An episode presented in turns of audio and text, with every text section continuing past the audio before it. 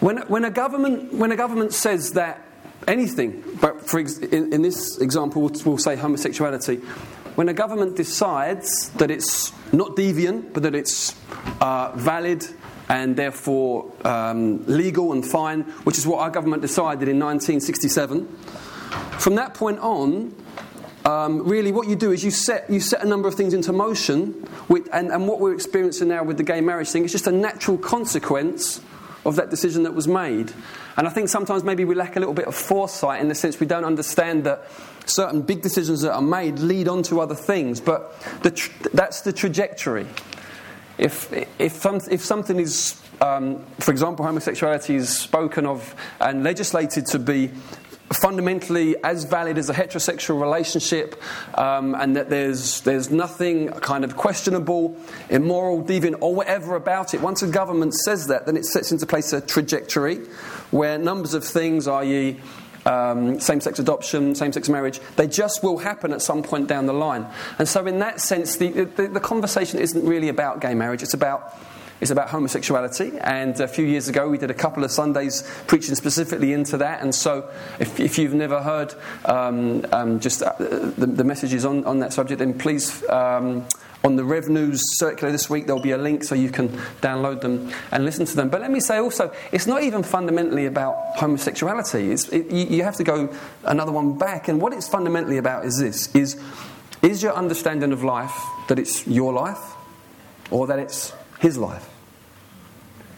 That's really where the conversation is, not just on homosexuality, but on so many things. Is my life my life to do what I want with, when I want, how I want, or is it loaned to me from Him to be lived in some way or another to Him? Thankfully, worshipfully. That's the conversation. And really, whatever the subject is, if someone is coming in with a it's my life mentality and someone else is coming in with a it's his life mentality, you're not going to see it the same way. And so I just want to try and help you step back from the thing that seems the big current deal and understand the big deal. The big deal is is it your life, sourced in yourself? Are you fundamentally autonomous? And that's life. Just it's your life, do what you like, or is it his? Uh, and that's, that's really the question. So, um, hopefully, so that's why it's about worldview. See, so that's why we're not going to do a whole session on that thing. I think you'd end up being drawn into something that turns out to be a bit of a cul de sac. Because the, these opinions on these matters come from a worldview. And that's, that's, the, that's the issue you've really got to nail. What is life? Why are we here? Where did we come from, if anywhere? So that's, that's, that's the big stuff. So that's why we're not going to do a session on that. But like I say, if you're particularly interested in the Bible's view, teaching on homosexuality, and maybe even particularly uh, the stance of Revelation Church, you can, you can click on those things that come through, and you can, I think they're two sermons, probably about 50, 50 minutes long each, just so you can uh, maybe engage with that and grapple with that if you're asking some stuff there. Okay, great. So, um, we, what, what we are doing are these seven questions. Um, today, uh, number three uh, remove the Bible and what proof is there for Christianity? Um, it got the votes, so it got in. You lot vote. Don't, don't raise your eyebrows at me. You lot voted for this. And if you didn't, well, you should have voted for something else if you don't like it. This is what got the votes. It's quite an interesting question, um, and we're going to do our best to engage with that. Just to say, uh, we will do texting. Uh, uh, any questions you have throughout the message to that number. And then at the end of the message, we'll give 10 15 minutes to Q&A. Uh, if you, if you want to explore some things about the Christian faith in a bit more of a smaller setting, um, then we're going to start an obstacle course. You should see one of these on or near your seat. Uh, we'll probably run it at the Grafton, I think, is looking like the preferred, the preferred location for all Rev events at the moment. Uh, we could probably squeeze about 8 to 10 round a table. So if you, if you want to, yeah, that'd be really helpful to just grapple with some questions about Christianity, the Bible. What you do is you go onto that website there, you type in your top three questions, and over three weeks we will definitely look at those questions among other people's questions too. So um, please just take one of those and do what you've got to do. Press enter, it'll come to us, and we'll send all the details uh, that you need to know. So um, uh, yeah, I'll be hosting that. So happy to, happy, love to, I'd love to have you in my front room in the Grafton where we can uh, talk about these things. Please come and let me in March. So, okay, great. So remove the Bible And what proof is there for Christianity? Okay, I'm going to say something a little, maybe a little bit controversial to start with, and it's this. Even with the Bible, I can't prove to you Christianity. Okay? There is no empirical proof for Christianity. I can't prove it. Of course I can't. Now, last week we looked at the fact that the Bible was historically reliable. Remember that? Okay, one of you does. Okay, well, it was pretty, I thought it was pretty good. Um, and uh, I think we looked in quite an objective way at the fact that it is. It's a very, very reliable book historically. But let me, let me just help you understand what that means and what it doesn't mean. What it means is this is that in John 2, when, John's, when John records that Jesus turned water into wine, the fact that we have that record in our Bible today means you can be really certain, you can take that to the bank that John actually wrote that. John actually wrote Jesus turned water into wine. Okay? That's the historically reliable bit. Okay? It's, but it's then, a, it's then a big jump from there to, therefore, I believe Jesus actually turned water into wine. Do you understand what I'm saying? Yeah, that is what John wrote. Yes, historically reliable. But did Jesus really do that? That's a different thing. That's about faith. It is. There's a faith issue going on there. Not a ridiculous throw your brains out faith, but there's a faith thing going on there. And so when I looked at this question, I thought it was intriguing. Remove the Bible and what proof is there for Christianity? I thought to myself, what's going on there? There's probably two questions behind that question. The first question probably is how essential is the Bible to being a Christian? Like, can I be a Christian but just kind of shove the Bible because I don't really like it? I don't like some of the things it says, but I quite like Jesus. So, how essential is it? Can I just be a Christian and kind of sideline the Bible? So, we'll, we'll look at how essential is the Bible First thing. And the second question probably is if I left aside the Bible and still wanted to be a Christian, what, what's left? what else is there other than the Bible? So that will be the second question. So that's how we're going to do it today. It won't be a long talk, probably be about 25 minutes. Then we'll go for, then we'll go for the Q the Q&A. I'm going to pray because, you know what, I'm really not some sort of guru. I'm not, you know, infallible or, or anything of the sort. Um, Jesus just give me a gift of speaking, so I'll speak. Okay? And I need his help. Um, so we're dealing with things that are way beyond um, just human ability. We're dealing with huge stuff here. This is eternal stuff. I, I believe that. So I'm going to pray. And so, Father, just thank you. It's so good to have us all gathered around these kinds of questions and to be engaging seriously with this stuff. And Lord, we pray that it wouldn't just be academic, it wouldn't just be theoretical, philosophical. We don't, want to, we don't want to go down silly avenues of trying to show how clever we are or we aren't. What we want, Lord, is, is to find true, full life. And you promise that. That is what you promise. So I pray that through this, that, that life will be imparted. Please, God, do what only you can do. I can't bring life. I can talk. I pray, use the words, Lord, and please bring life, I pray.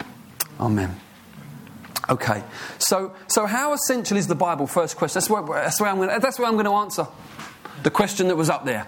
Um, Two questions. Firstly, how essential is the Bible? Well, first, a, a few things. Number one, massive in terms of it, it, brings us a revelation of what God is like, um, fundamentally culminating in the person of Jesus. Jesus says this John chapter 14, verse 9 Whoever has seen me has seen the Father. Wow. Big statement. That's a massive statement. No prophet ever said that. No man of God, uh, no other Bible writer ever said anything like that. Whoever has seen me has seen the Father. The Bible describes Jesus as the exact representation of God's nature. The stamp. It's like you want to see God, look at Jesus. So, what does that tell us? Well, it, it tells us that God is fierce and compassionate. That's what Jesus was like. It tells us that, that God is strong but tender. That's what Jesus was like. That God is truthful but gracious. That God is humble yet mighty. You see, this, this is the portrait that we get in Jesus. It's a beautiful picture. And so maybe I'll, I would just phrase it like this that through creation, the wonders of creation, that even the strongest atheist would say creation is amazing. And they probably wouldn't use the term creation, but you know, the universe. All the programs, Discovery Channel, that we all say, wow, that is awesome, that is, that is amazing. So through creation, we get these broad brushstrokes. The Bible says it's clear that there is a creator who is powerful and divine, broad brushstroke. And through our conscience, the fact we are born with a sense of right and wrong, one of the first things little kids understand is fair and unfair. They really get it. You haven't got to teach them about that. Look at the size of their cake. That's not fair. Right and wrong is built in from the earlier stage. So, from creation and from conscience, we get a broad brushstroke of the fact that there is God who is powerful, divine, and who is concerned with right and wrong, righteousness and justice. But through the revelation of God in the Bible, culminating in Jesus and what he is like, we get the fine lines. We get, ah, we get the detail. We see what God is really like. That's why the Bible is essential. We see the, we see the detailed, nuanced, multifaceted beauty of who God is in Jesus Christ through the scripture. Very important. That's first. Secondly, this is one's a big deal. It's a plumb line. It's an essential plumb line. It's like a plumb line is something where you've got something straight and you can measure everything else up against it. Oh, that does not up against. Oh, it looks okay, but I put it up against that. Oh, now I can see that it's crooked. See, because we don't live in a spiritual vacuum. We, don't, we, we are surrounded, aren't we, by different beliefs and ideas and philosophies and, and all of that. And so look at the UK culture. A few things about the UK culture you may or may not have noticed. I'm sure you have. Number one, we are self-obsessed. And by that, I'm talking about not, as a, not, not uh, obsessed with ourselves as a nation, but obsessed with ourselves as individuals. We are so wrapped up, most of us, in our own little worlds. Now, the seeds for that were sown in a movement that they, we call the Renaissance centuries, centuries ago. There was a movement in the West that we now call the Renaissance, where it was really the realization of the self. Whereas before that, um, it, it, people thought fundamentally in quite different ways. So that, that, that has grown and grown and is really, you could say, in full flower now with all of our self this, self that, self the other, self, you know, self help, self loathing, self hate, self love, you name it, you know, we're into it. Um, so, UK culture, self obsessed, number one. Um, secondly, sex obsessed. Um, that's obvious. Um, you know, it's, it's, it's a very uh, obvious thing now. Just it, it's, it's very mainstream. You particularly notice it when you have children and you suddenly you're walking down the street with them and the bus goes by and the big poster on the side and they're like Yes, that's David Beckham in his pants. And what's going on there is, and you, you, you, everything's like sexualized everywhere. Um, and now, I guess really you would probably um, look back to the sexual uh, revolution. Um, 1960s, 1970s, where all the, the, norms and traditions. I'm not pretending people were sexually pure before that, but there was kind of like, if you like, there was a, how can I describe it? Um, um, there was a, a corporate way of thinking whereby there were certain things that, was, that were seen to be uh, straight and okay and acceptable, and certain things that weren't. Whereas the whole mentality is now different, where basically do whatever's right in your own eyes and won't betide anyone who challenges you on it. Um, and as a result, now there's just this kind of obsession um, with sex as, as, as a culture. Um, not, not, only that, but we are what I would describe as fundamentalist averse. Here's what I mean anyone or anything who really believes something absolutely, uh, believes some absolutes absolutely, we're like, whoa! You know, very often I tell people what I do, I'm a church pastor, the air goes cold. because you're one of those guys. You, believe the Bible, you believe the Bible, you know. Um, and when were the seeds of that sown? Well, primarily, I guess, in the, with the whole evolutionary theory thing, doing that one in a couple of weeks, that'd be fun. But the whole Darwin's evolution, fundamentally behind that is a materialistic worldview, saying that there is no meaning, there's no overarching meaning, therefore there can really be no absolutes. Um, everything is just a, a, process of random developments. And so in that, in that, in that uh, worldview, there can't be absolutes. To have absolutes, there must be a God. There must be one who brings the absolute. And so that's really what started it. But and I guess things like 9 11 and other traumatic things like that obviously put fuel on the fire, whereby everyone begins to view that's what fundamentalism or that's where that's where the absolute belief that's where that thing heads. So we've got so we're self-obsessed sex obsessed and fundament, fundamentalist verse as a culture which is not the best soil in which a bible believing christianity can grow. Um, so we're up against it a bit in that sense. So what do we do with those things? What do we do how do we deal with that? Well see if the bible really is a plumb line then we've got to say well what does the bible say about these things See, because one of the things the Bible does say is this don't be to Christians, it says don't be squeezed into the pattern of this world. That there's an agenda that the world has to squeeze you into a pattern whereby you can only believe and say certain things that are deemed okay. If not, you get a lot of insult and accusation. But the Bible says don't be squeezed into that. Instead, be transformed by the renewing of your mind. So there's, there's actually we're right in the thick of some serious stuff going on, and instead of just being squeezed, and so we end up just saying and doing what everyone else is, actually we're to be renewed, which will lead to a transformation. And so, uh, just to, give an example of some of these things in terms of the plumb line thing, um, the Bible, in terms of the self obsession, the Bible helps me understand. Oh, it's not all about me. Isn't that amazing? What a revolution!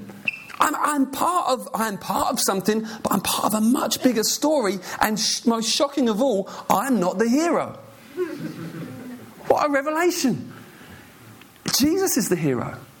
Oh, and I get to be involved and be part of it, but I'm part of something much bigger. There is a huge thing that God is doing, a wonderful story, a wonderful purpose that I get to be a part of. But uh, in the grand scheme, I'm a bit player. That's really releasing. That really, I haven't got to spend all day, every day thinking about me and getting wor- either worked up because I'm not doing so good, or getting proud because I'm doing great, or getting whatever because I've act- self actualized. Oh, praise God. I've been set free from all that. Uh, I'm loved. That's me. Loved. As I am. To you too. loved as I am. Forgiven doted over by a Father in heaven who knows me, every nasty, rotten, broken, stinking part of me, and loves me. Incredible. So I'm all right. I'm all right. Why? Because he's on the throne and he loves me. I'm all right. It is well.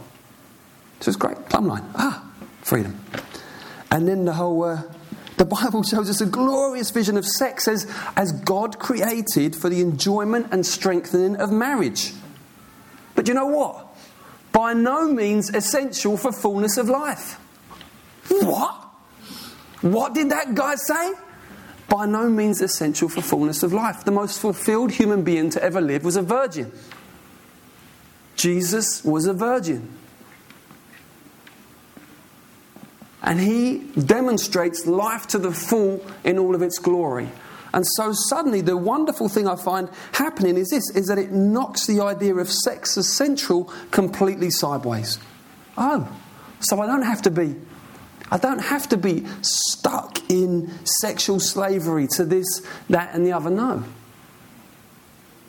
I don't, I don't have to be sucked into this obsession with sex and sexual relationships and blah, blah, blah, blah. No. No. It's a wonderful gift from God for a married couple. Praise God. Plumb line. It's just a plumb line.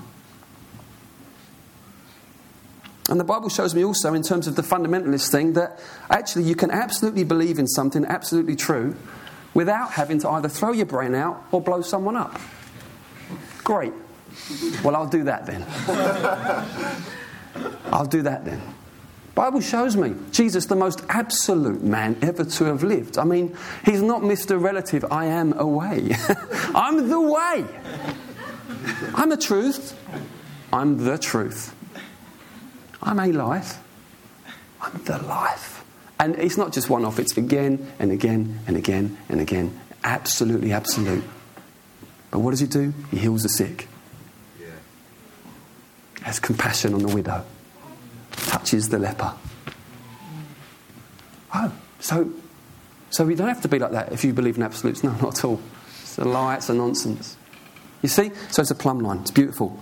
Number three, through this book, I get to understand the story of God, what He's about, what creation's about. You mustn't just think of this as a list of rules. There's some rules in it. There's some commands in it. Yeah, yeah, yeah, yeah. But fundamentally, it's the story of what God is doing. That God is out to rescue his rebellious people. God is out to rescue those who are running from him, he's running after them. Why? Because he needs us? No, he doesn't need a sausage. It's perfectly fulfilled in and of himself. He needs not a thing. Father, Son, and Holy Spirit in perfect communion. So, why then? Love. And don't ever try and explain love. Love's just love. God is love. And so, God is after us. And God loves us so much, He gave His only Son to die in our place to pay the price for our sins. Wow. It's the love of God. That's the story of God. He's winning a family to Himself that can live with Him and know Him forever. It's the story of God. It's all in there, start to finish, Genesis to Revelation. It's one huge overarching narrative. I get to know that because I know the Bible. Fourthly, it's vital for ongoing spiritual health. You neglect it as a believer at your own risk. There was a group of people that, um, who thought about nothing more than where their next meal was coming from, and they followed Jesus because he fed them miraculously the day before. And Jesus said this to them It's the spirit who gives life, the flesh, always thinking about your tummy, profits nothing. That's what he said. The words that I have spoken to you, recorded in here, are spirit and life. Wow. See, what, there's some big stuff going on there, some massive stuff going on. No amount of food can enrich my spirit. No matter where I eat and how good, how well cooked it is. And it's an enjoyable thing. I'm not knocking good food, but it cannot enrich my spirit. What can? The words of Jesus. Because they're spirit and they are life. The psalmist says, Your word is a lamp to my feet and a light to my path. So far from leading me into some kind of strange medieval darkness, the Bible understands people and life perfectly and brings beautiful wisdom if you humble yourself and submit to the wisdom of God in it. Jesus said, If you abide in my word, you're truly my disciples, and you will know the truth, and the truth will set you free. I think that is huge. Because we're all about freedom as a culture, but we're not about truth. Jesus said, It's the truth that sets you free. You just go for freedom, you end up in slavery. Sexual freedom leads to sexual slavery. I'm trapped now, mastered by 101 lusts, and I'm in trouble. That wasn't a personal testimony, that was just an example. Uh, do you see where it goes? No, I just want freedom, but leads to slavery. Jesus said, If you abide in my word, you remain, you let the word nourish you, you will then know the truth. And the truth will set you free. It's big deal. Really, really big deal. And then I guess finally, just to say, is that um, this book shows me that it's the book of spirituality, it's the book of morality. It shows me that you cannot separate morality and spirituality.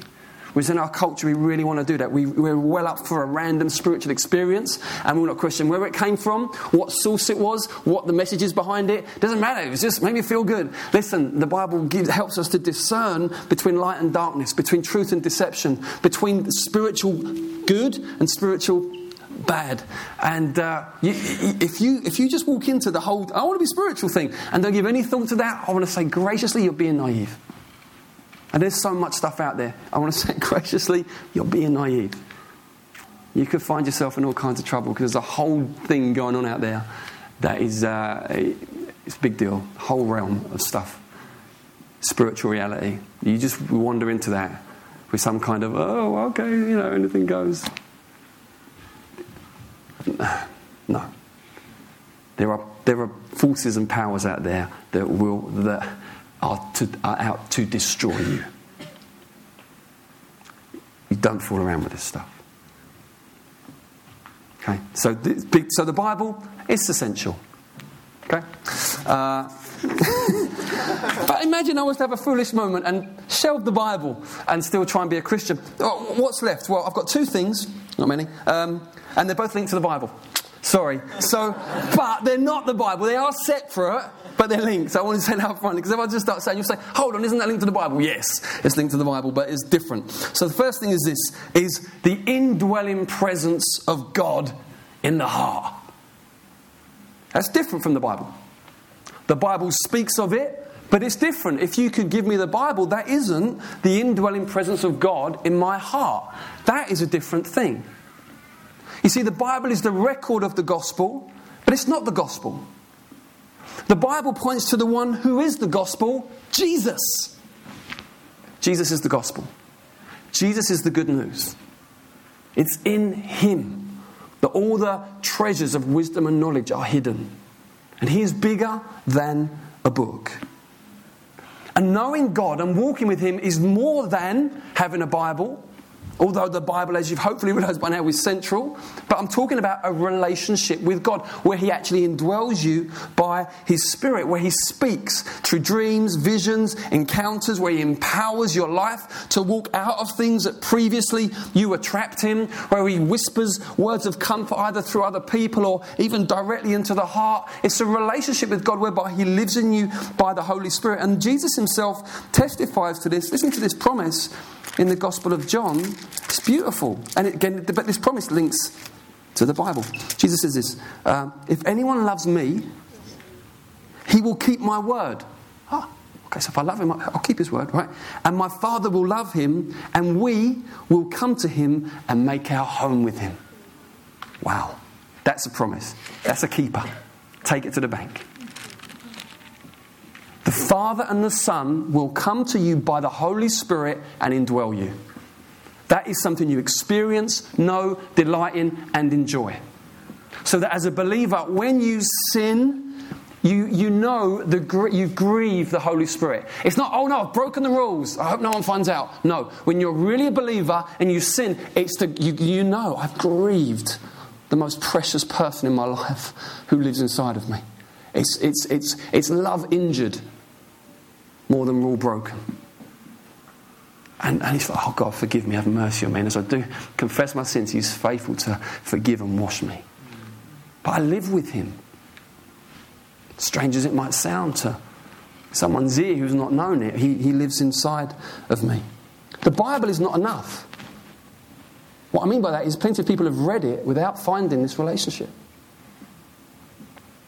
We believe the Bible was inspired by the Holy Spirit, but that doesn't mean that the message is automatically understood. You need the Holy Spirit to understand the message. Now, I'm not talking about weird Bible code stuff. You know, when you've got the Holy Spirit, you can read what's really going on. If you add up the third letter and the 13th letter, it says T I. And if you turn it the other way, that says it.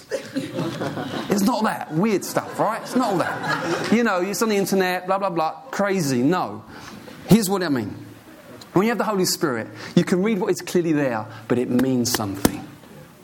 Instead of going, oh, that's nice, or mm, I'm really pleased for you that you're a Christian now, or instead of going, mm, or instead of laughing off or mocking it, you go, oh man, this is life. This is life. Why? Because the veil has been lifted and you get it. You get this is God speaking into my heart. Spirit brings revelation through the scripture. So you can throw me into a dark room with no Bible. Please don't, but you could. And I'd still be indwelt by God. That's the difference. He will never leave me or forsake me. He's promised it. So He's with me forever. You can take my Bible and you can burn it. Jesus is with me forever. And then the second thing is, I just would say it's changed lives. It's changed, I mean, it's just cha- changed people. That's remarkable.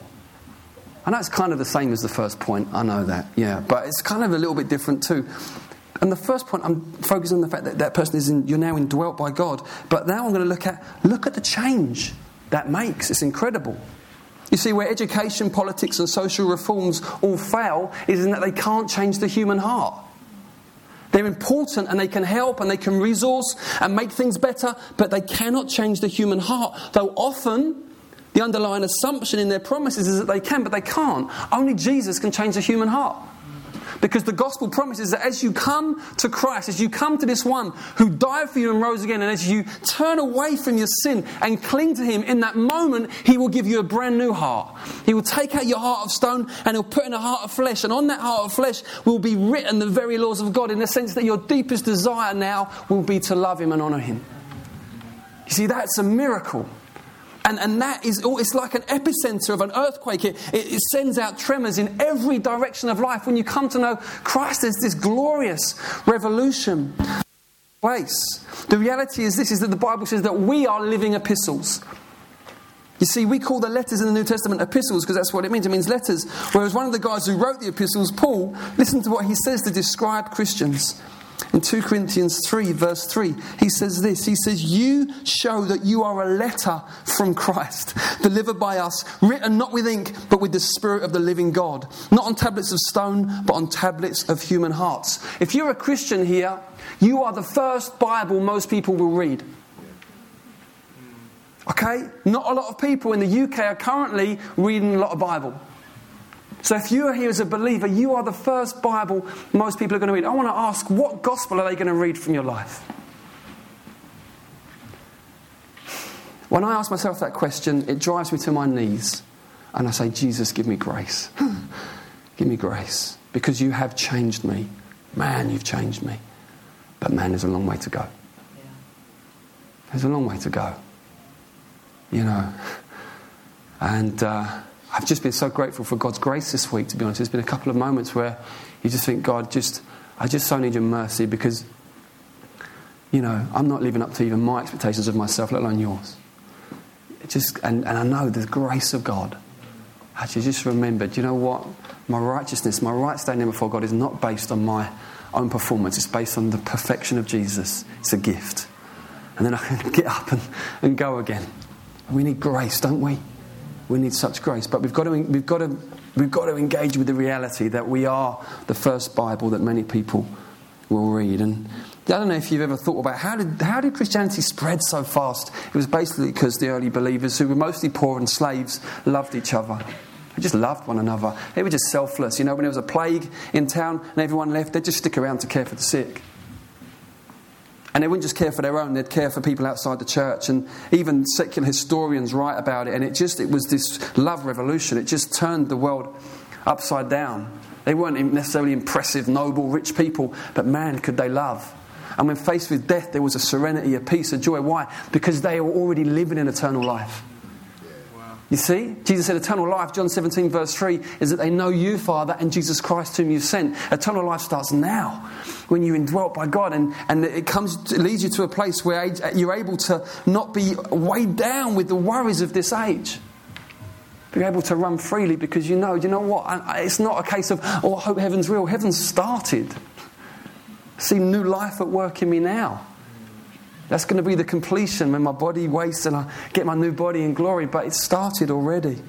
And so when you, when you live like that, you can face pressure and suffering and loss and pain with, with tears, yes, and all of that because we're human, but also with peace and with joy and with sacrificial love. So there it is. You can't remove the Bible from this thing.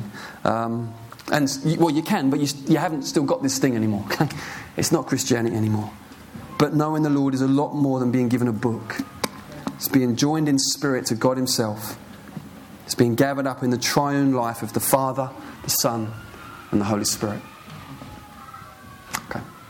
Questions? My man Dave. And what Dave does is basically he will pick the questions that seem that they're probably going to be most suited, most helpful to, for everyone to hear. And any, any ones that we don't cover, please feel free to come and chat afterwards to me or someone else, and we'll try and engage with you over your particular question if we don't cover it. All right, cool. Well, we haven't got a huge amount of time, so I guess we'll just do uh, maybe just do a couple. Um, what about other texts that claim to be from God. in text. Sorry. Yeah, yeah. uh, what about other scriptures that claim to be from God, like the Quran? Yeah. yeah, what about the other, the other scriptures, the other texts? It's a massive question. I'm surprised one of the questions that wasn't in the seven is what about other, other religions? I'm surprised by that. But anyway, there you go. Um, what you need to do is, if you, if you really want to look into that, then you've got to get the texts up against one another. One of the things we do, we're a little bit naive, is we tend to say, well, look, you know, that person believes the Quran and, and they're nice, uh, and that person believes the Hindu scriptures and they're nice, so they must all be true.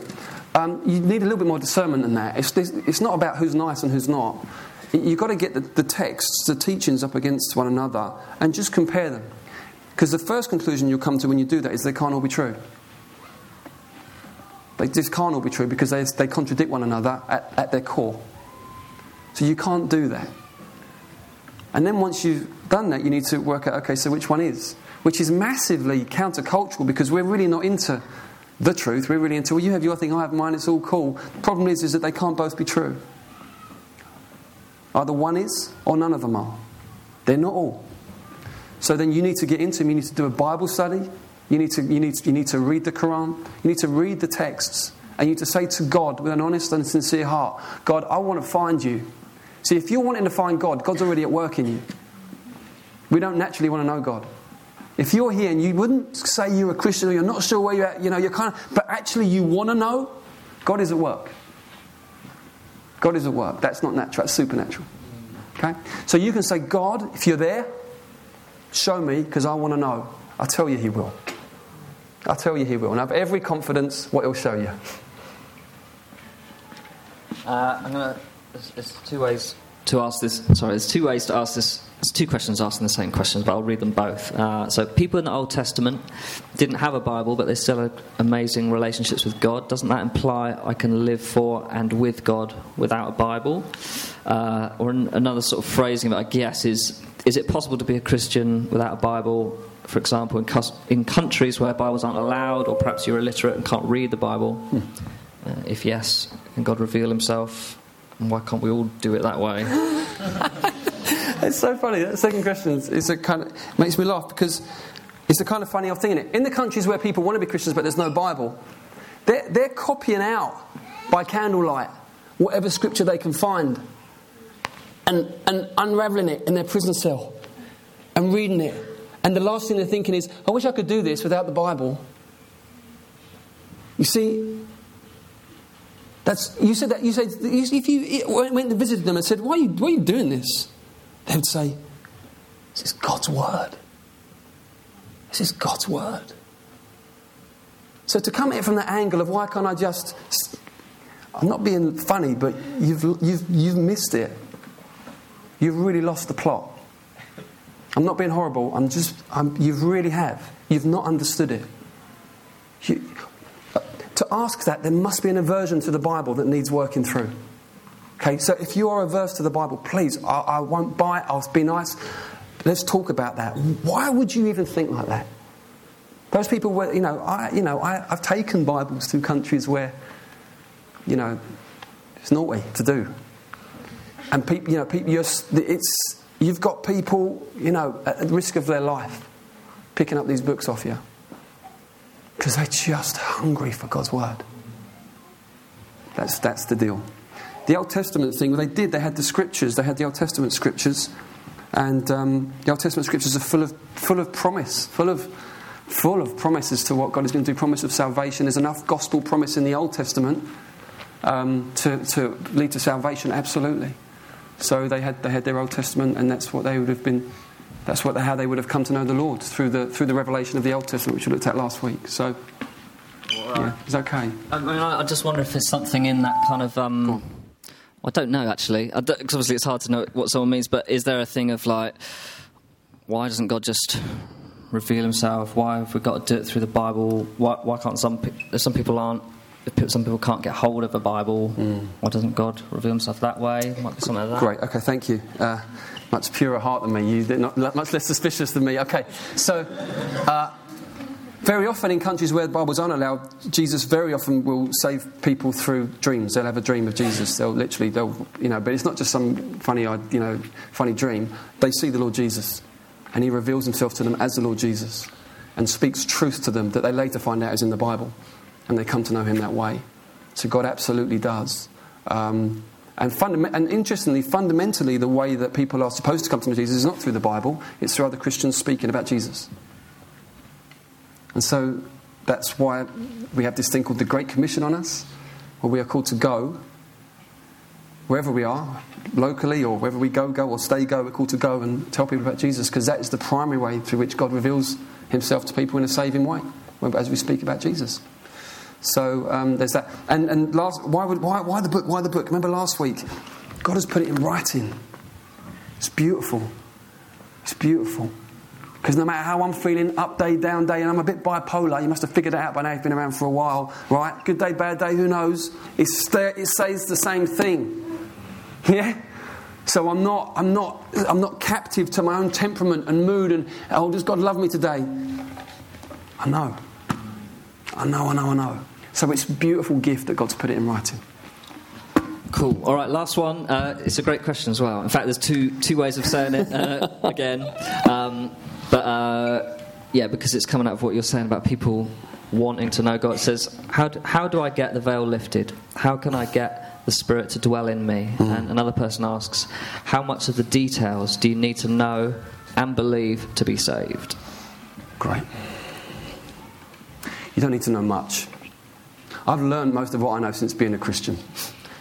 And I look back sometimes and think, flip, what was I even getting myself into? Because I didn't really, you know, God worked on my heart to a point where I, where I was able to say, Jesus, I just, I was able to, I was able by God's working, by God's power and God's help, to turn away from, I can do it my way, did all of that, and turn toward Jesus and say, I'm all yours.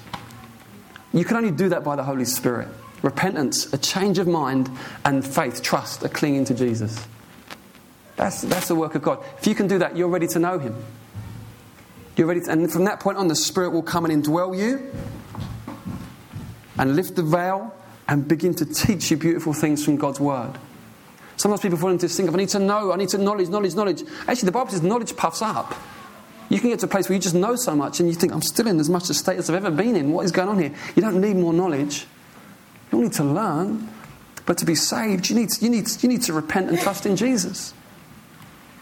And I want to just end by taking us back to that scripture that Dan read earlier. Come, let us reason together, says God. Though your sins are like scarlet, scarlet, they will be white as snow. And I, I, just, you know, what we're trying to do through this series is really just, just help people as much as possible. We've got no interest in pressurizing or coercing anyone because we are utterly confident in God. Okay? But we just want to help people, and so we give opportunity. If you just think, I just, I want someone to pray with me at the end of this service now. I, I want this. I want Jesus. Or, or I'm not sure, but something's happening and I want to talk it through more and pray it through more. I just, you know, you, you know that moment where you just feel like I need someone alongside just to help me here. Then we, I'll do that. My, my wife, others in the church, you know, we've got people that will just help you. We want you to find Jesus, you know.